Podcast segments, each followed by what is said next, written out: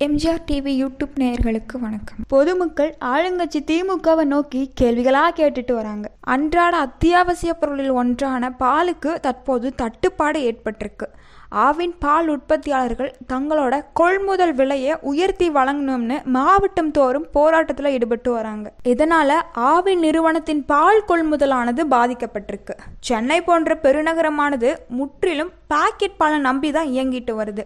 இந்த நிலையில ஆவின் பால் உற்பத்தியோட போராட்டத்தில் பால் வரத்து குறைஞ்சதுனால நகர மக்கள் பெரும் அவதிக்குள்ளாயிருக்காங்க. பால் பிரச்சனையோட சேர்த்து ஆதார் எண்ணை மின் இணைப்போட இணைக்கணும்னு மின்சாரத்துறை அறிவிச்சதால இ சேவை கடைகளில மக்கள் தவம் இருந்துட்டு வராங்க. போதாக்குறைக்கு இந்த கொசு தொல்லை தாங்க முடியலன்னு பொதுமக்கள் புலம்பிட்டு வராங்க. கொசு உற்பத்தி அதிகரிப்பால கடுமையான காய்ச்சல் பரவிட்டு வருது. இந்த காய்ச்சலானது குழந்தைகள் வயதானவர்களை தான் பெரிதளவில் பாதிச்சுட்டு வருது. இதில் இன்ஃப்ளூயன்ஸா என்ற புதிய வகை காய்ச்சல் வர தமிழகத்தில் வேகமாக பரவிட்டு வர்றதுனால மக்கள் பீதியில் இருக்காங்க.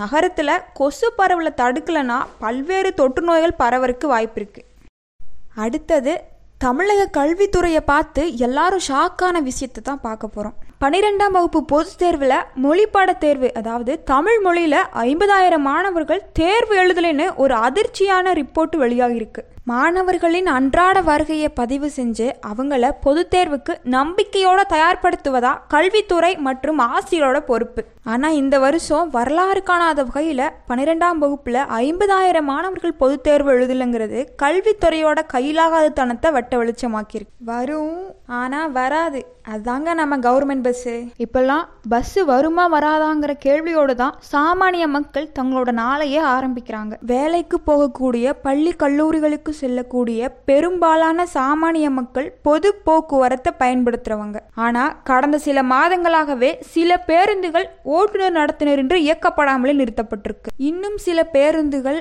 பழுதடைந்து சரி செய்யப்படாமலேயே கிடப்புல கிடக்கு. பேருந்து வருமா வராதான்னு நீண்ட நேரம் காத்திருப்பதால மக்களோட அன்றாட வாழ்க்கை பாதிக்குது. இந்த பிரச்சனையோட சேர்த்து பெண்களுக்கான இலவச பேருந்து உரிய நிறுத்தத்தில் நிற்கிறது இல்ல மேலும் பெண்களை தரக்குறைவாக நடத்தப்படுவதாக ஒரு சர்ச்சை எழுந்திருக்கு. தமிழகத்துல மக்கள் அன்றாட தேவைகளுக்கே பெரும் சிரமத்துல திணறிட்டு வராங்க. ஆனா இந்த ஐந்து துறைகளை சார்ந்த அமைச்சர்கள் வெற்று அறிக்கைகளை வெளியிட்டுட்டு மெத்தன போக்கில் செயல்பட்டுட்டு வர்றதுதான் திமுக அரசின் திறனற்ற ஆட்சிக்கு சாட்சின்னு பல்வேறு அரசியல் விமர்சகர்கள் கடுமையாக விமர்சனம் பண்ணியிருக்காங்க.